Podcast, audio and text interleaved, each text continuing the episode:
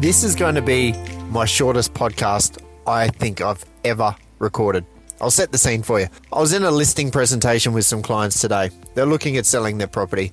The more that we got into the conversation and to find out the motivation, why were we there? Why are they thinking of selling? They have another 10 years of their working life. However, they love to travel, their kids are grown up, and they just want to start living life. They're still fit and they're still healthy. He lost his father at the age of 42 to bowel cancer.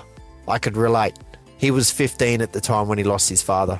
His wife, her best friend, just died of cancer. Both of these clients are fit and healthy. They've still got 10 years left of their working life, but their goal is to retire now.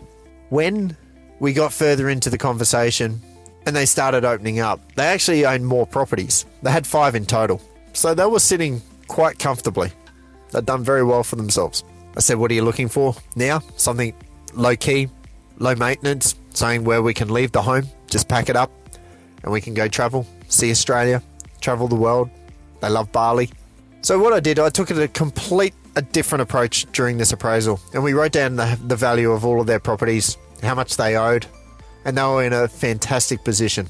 They had basically they had around 1.8 million dollars worth of property with very very little debt, enough for them to retire, and enough to for them to live comfortably for the rest of their life. And I said to him, "You lost your father when you were 15. He was 42. He died of cancer." You've just lost your best friend, and she was, how old was she? She was 57. You're both fit, you're both healthy.